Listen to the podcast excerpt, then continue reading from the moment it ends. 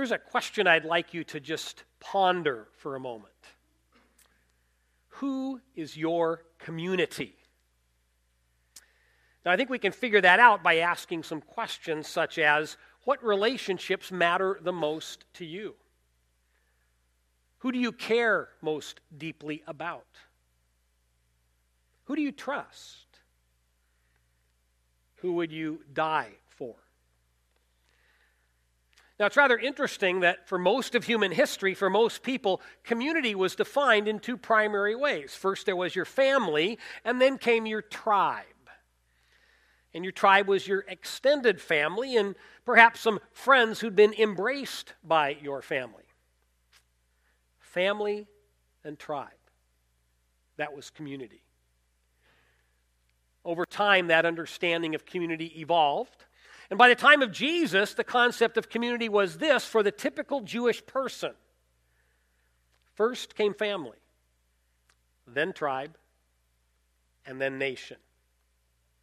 And people outside those groups tended to be viewed with suspicion and hostility because they were not part of your community. And then Jesus shows up.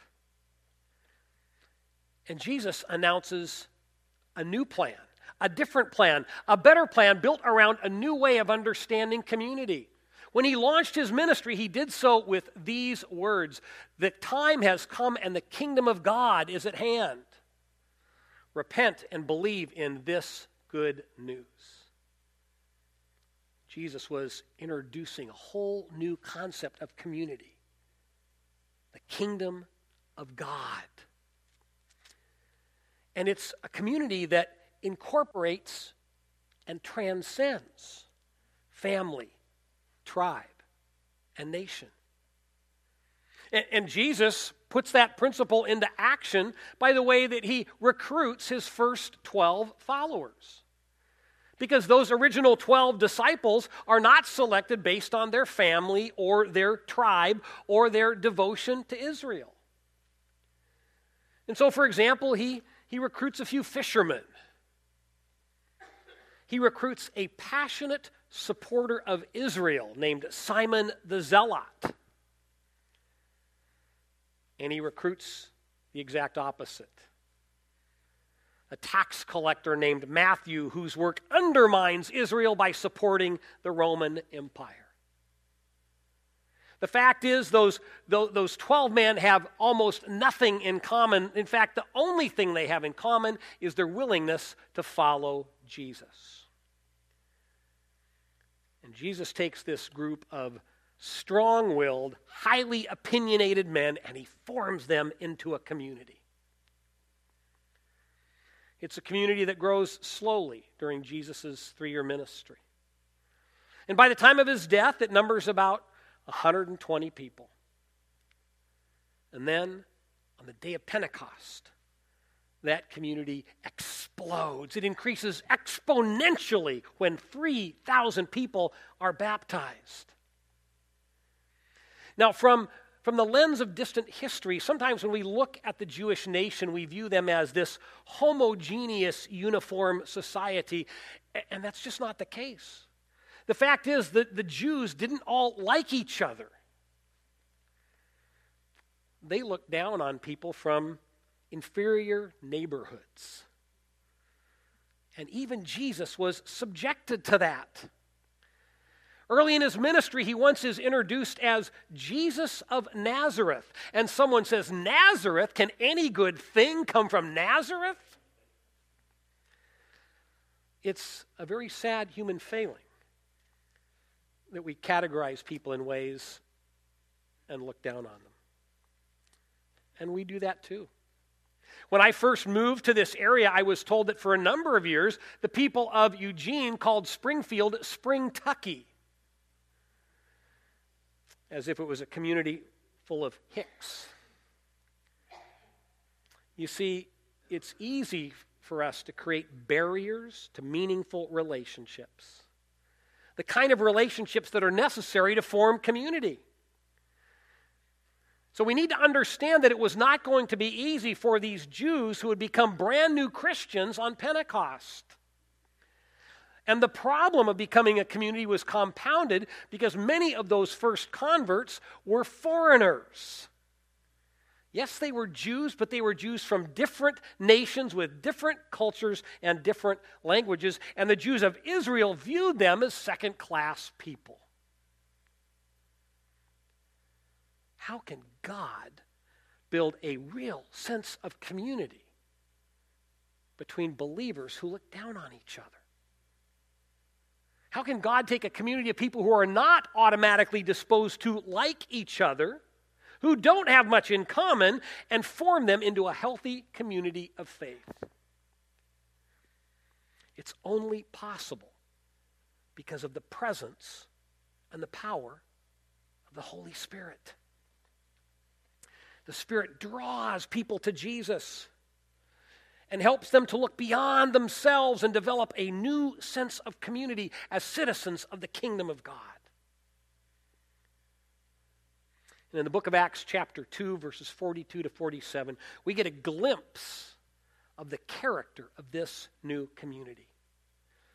And this morning, we want to see what that community is like so we can understand how we can continue to grow and become the community of faith that God wants us to be. Now, in a moment, we'll have the Bible passage on the screen, but not at first. Right now, I just want to read this passage to you, and I want you to listen. Just listen to the Word of God. Acts chapter 2, verse 42. They devoted themselves, the they there is the brand new believers, the first Christians, they devoted themselves to the apostles' teaching and to fellowship, to the breaking of bread and to prayer. Everyone was filled with awe at the many wonders and signs performed by the apostles. All the believers were together and had everything in common. They sold property and possessions to give to anyone who had need. Every day they continued to meet together in the temple courts. They broke bread in their homes and ate together with glad and sincere hearts, praising God and enjoying the favor of all the people. And the Lord added to their number daily those who were being saved. Now, now, this is a really interesting description for us to read as Americans because we are conditioned by our culture to think individually. I'm sure most of us have a sense of community that consists of family or friends, but, but we primarily are an individual centered culture. And as we see from this passage, the kingdom of God is different. It's a community centered culture. Did you catch all the plural pronouns? Now, it's not that we lose our individual identity when we become part of God's kingdom. It's just that what we do together in community is so vitally important. By participating in the community of faith, we can experience the best that God has for us. We can experience things that there's no way we can experience on our own because the community of faith is distinctive. And we find here the distinctive characteristics that can help change us and help us live as more faithful followers of Jesus. And so, the very first and most foundational characteristic that describes this new community is that this community is a community of worship. And we see that here in verse 42. Now, now, the word worship's not used here, but, but the activities described here are ones which typically take place in a group when the church gathers together. And we see that a core element of community wor- worship is teaching. Teaching. And so the early church was privileged to receive teaching directly from the apostles who had been with Jesus. And we need to understand that this teaching is a spirit directed activity. And that's because on the final night of his life, Jesus made this promise. He said to his disciples, The Holy Spirit, who I will send, will remind you of everything that I said. And so when the apostles teach, they're able to recall the things Jesus taught flawlessly. So they retell his parables. They retell the Sermon on the Mount. They pass on the detailed information that Jesus taught them about how to understand the Bible. And then in the years ahead, the Holy Spirit prompted those apostles to write it all down in detail, and we have the New Testament. And therefore, we too can continue in the teaching of the apostles. And we can, we can learn, we can be taught on our own, but teaching is really important when it takes place in community because, because believers need to have a shared experience of learning and knowledge, which then forms the basis for life together. And life together is vitally important, which is why those early Christians spent time in fellowship. Now, fellowship is when we interact socially in order to build relationships and to break down social barriers and to discover common interests so that we can encourage each other in the life of faith. Fellowship becomes an integral part of the worship experience of the early church because they want to build connections with each other that go beyond hi how you doing we see here in this passage that when they worship, they also break bread. Now, in the first century, that phrase can mean have a meal together, and I believe later in the passage it does. But in the original Greek text here, it says the breaking of the bread. And so I think it's referring specifically to the bread of communion. And when believers gather for worship, Communion should be central because this is a memorial given personally to us by Jesus, and it reminds us that only through Jesus can we find common ground. He is the one who unites us. Through Jesus, because of his sacrifice, believers of different races and nationalities can find unity. Jesus can unite people whose political convictions are different. I, I think of this in light of the 12 disciples. How could Matthew, the betrayer of Israel, find common ground with Simon, the Israeli nationalist? They only could find unity through Jesus. They were in community because of Jesus. Breaking the bread of communion together is designed to break down our normal social barriers. Those barriers we erect between each other. And through Christ, we allow Him to lead us into a deeper experience of community with each other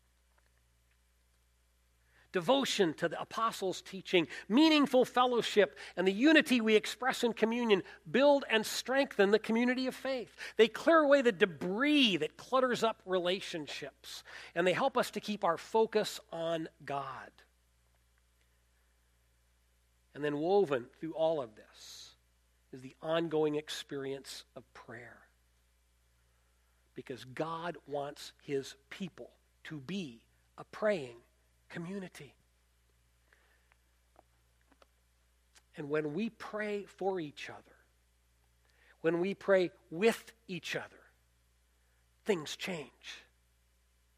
When we pray, we are changed. Sometimes the people for whom we are praying change. Sometimes the circumstances for which we are praying change. But prayer changes things. And that's one of the reasons that we have decided to make this a year of prayer and spend more time in prayer. And we are praying more. And God graciously is responding to many of our prayers. And this morning, I have some specific answers to prayer that I want to share with you. Things that are happening here in our midst, in our community, because we're praying. Now, I'm not going to mention specific names because these are not my stories to tell. I want to mention circumstances, though, so you can understand what God is doing here. There are two men in our church who have been delivered from chronic rage and anger. And they made the, the, the, very courageous decision to tell someone to take that sin and bring it out of the darkness and expose it to the light. And that is the first and most important step to healing because hiding a sin gives it power, and confessing a sin begins to break its power. And so they confessed their problem. They invited others to pray for them. And they have been set free. Two friends in our church were in a badly broken relationship. And they were able to be reconciled through honest conversation, crying together, and praying together. That relationship has been restored. There are four people in our church family who are in the process of being delivered from drug or alcohol addiction. God is at work in ways both big and small in response to the prayers of his people. A few weeks ago, it was a Friday afternoon, and I got a call from a young woman who wanted to visit our church.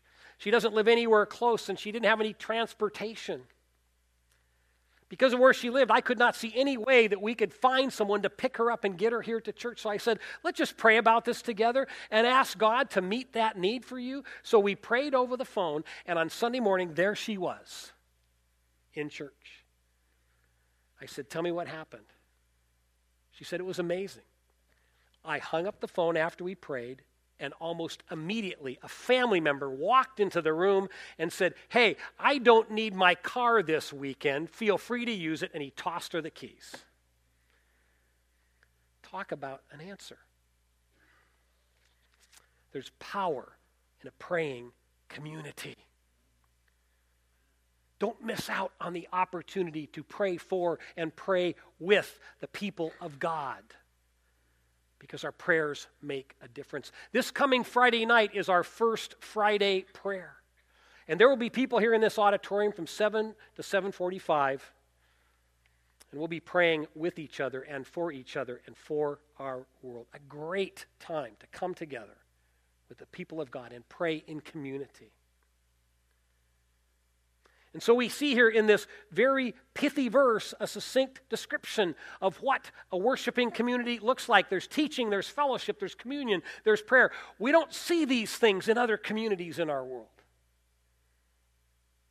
They are distinctive and they change people. Now, there's one thing that's unfortunate. Sometimes one of the things listed here, fellowship, often gets overlooked or minimized. And yet it's essential to a healthy community of faith. And God wants to make sure that we catch this.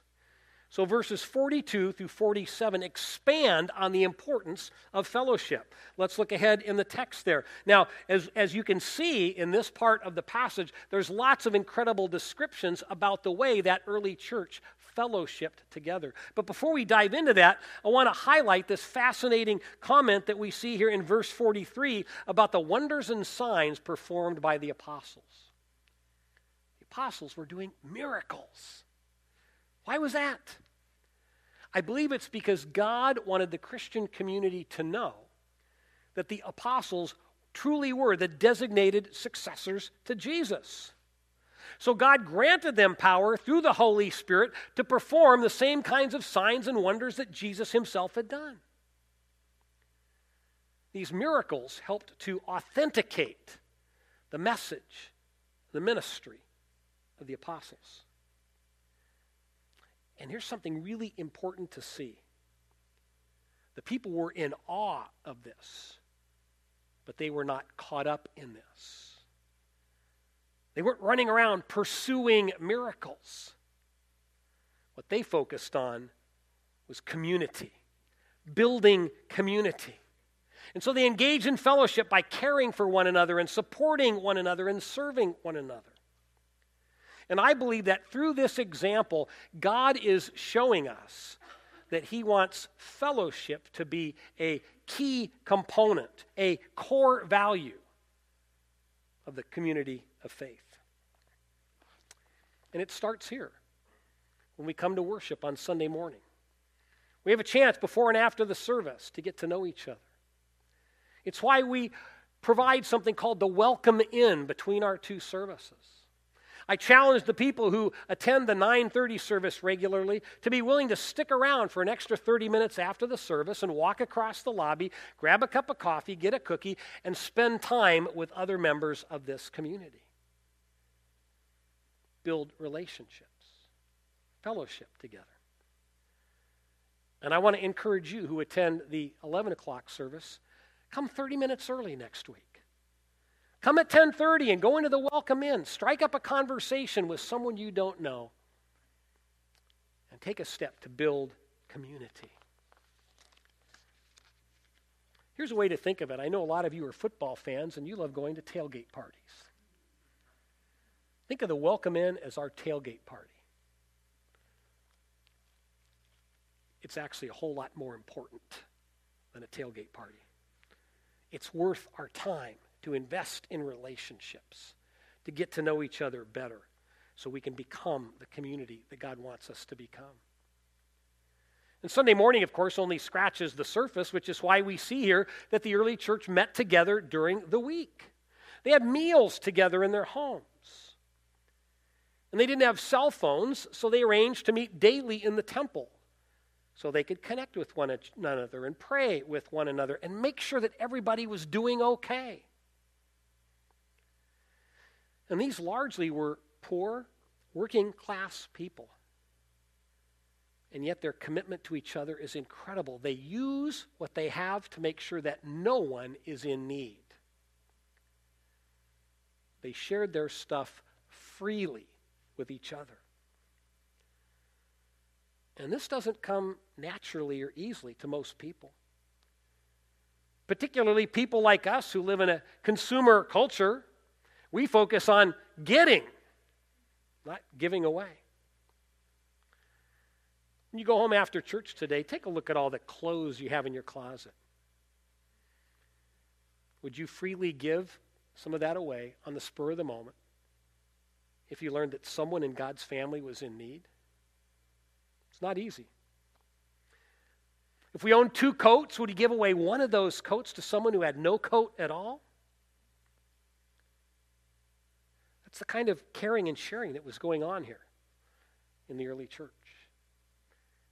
And we need to understand that they did not learn this level of caring through their life together as Jewish people. This was new behavior being practiced by a new community. A community that was being formed and shaped by Jesus loving, spirit filled people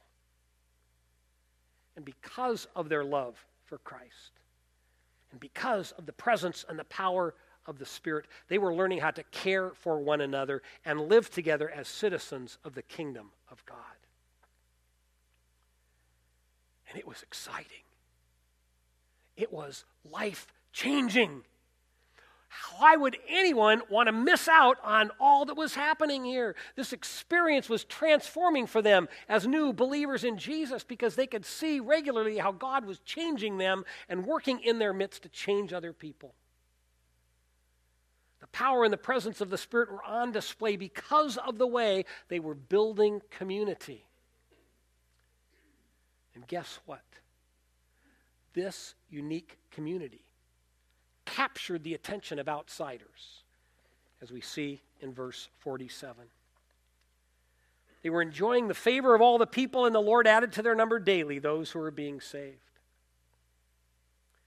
Think about this a community that engages in meaningful worship and practices meaningful fellowship will be attractive to outsiders. It will become a community of witness. It will capture the attention of people who are far from God because it's a community that does not look like any other community. And there are so many people in our broken world who are hungry for meaningful community. As I read this description here, I want you to know that I've seen this actually happen. Several years ago, after a worship service, a lady came up to me and we had a conversation that I've never forgotten. She said she'd never been in church before, but she had become curious about this Jesus guy. and she thought she'd stop in to check it out. And she said, You people actually worship. I've never seen that before. There's something different going on here, and I want to understand it. And that led to a lot of conversations, led to a lot more visits on her part. She was able to see some of the ways in which we strive to be the kind of community that's described here, in which we do care for one another and minister to one another. And ultimately, she took a step of faith and repented of her sins and was baptized and received the Holy Spirit.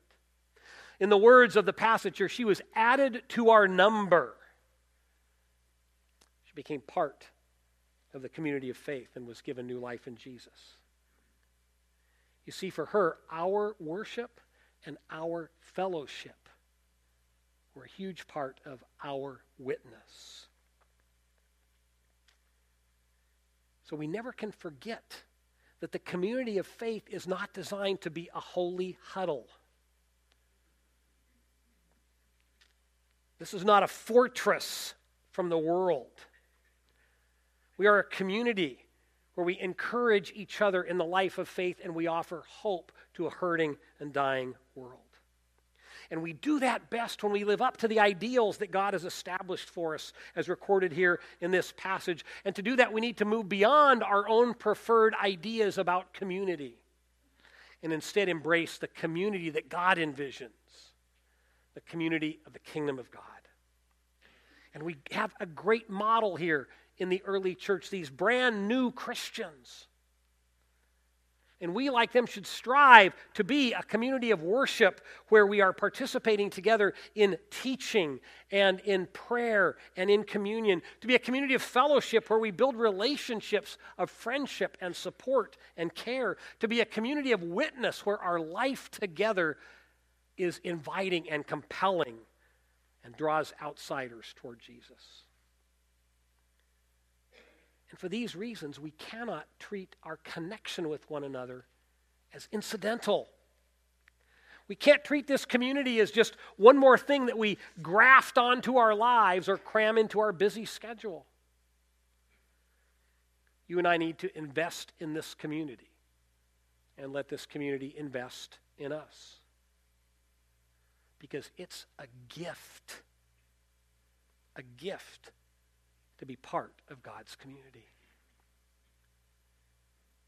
And I have to say that I think it breaks God's heart that so many of his children treat the community of faith like an afterthought. And if we treat this community like an afterthought, then our community will fall short of what God wants it to be. And then we all will miss out on the best that God has for us.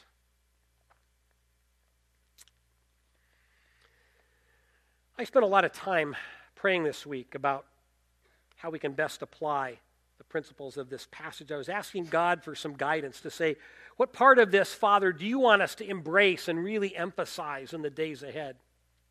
And obviously, any community has room for improvement. But I think that we do reasonably well in the areas of teaching and communion and prayer. And I think God wants us to emphasize fellowship more. I believe he wants us to learn how to take our fellowship to a new, deeper level. I, mean, let's face it, it's not easy to live in community with people who are different from us, and yet that's exactly what God asks us to do. Now, we're not a very ethnically diverse congregation, but we are different from each other in a lot of ways. And in fact, we could make a list of our differences and we could begin to define ourselves by those differences, and then we could segregate ourselves from one another by those differences. And I don't believe that's what God wants. And so, after a lot of prayer, I think that God wants to issue us a challenge. I think in the next week or two, we all should make an intentional effort to get together with someone in this church who is not at all like us. So, for example, if you're a senior citizen, get together with a young adult. If you're a married couple, have some singles over for a meal. Did you know that unmarried people often feel marginalized within the church? It's really sad, but it's true. And it shouldn't be that way. Have coffee with someone from a different socioeconomic group. Now, these, these are just examples, but you pray and say, Lord, who would you like me to connect with? And when we do get together, here's the goal don't try to change each other. Talk with each other. Listen to each other. Tell each other your stories. Describe how and when and why you became a follower of Jesus and why your faith is important to you. Build a relationship. Talk about the challenges that you face living by faith in our world. Encourage each other. And if you're really courageous, you might even pray with each other. I have no doubt that this could be very uncomfortable for many of us. But I believe that it could be life changing. And if we listen to the Spirit, I believe that some new and exciting and even amazing relationships could be formed within our church. And as we broaden and deepen our connections with each other, then our worship and our fellowship increasingly will be a witness to the world around us. And they will see that we are not like other communities. We are part of the kingdom of God. The kingdom where we honor the Father because of the Son. And we live each day in the presence and the power of the Holy Spirit the Spirit who is inviting us into a vibrant community so that we all can experience the very best that God has for each of us.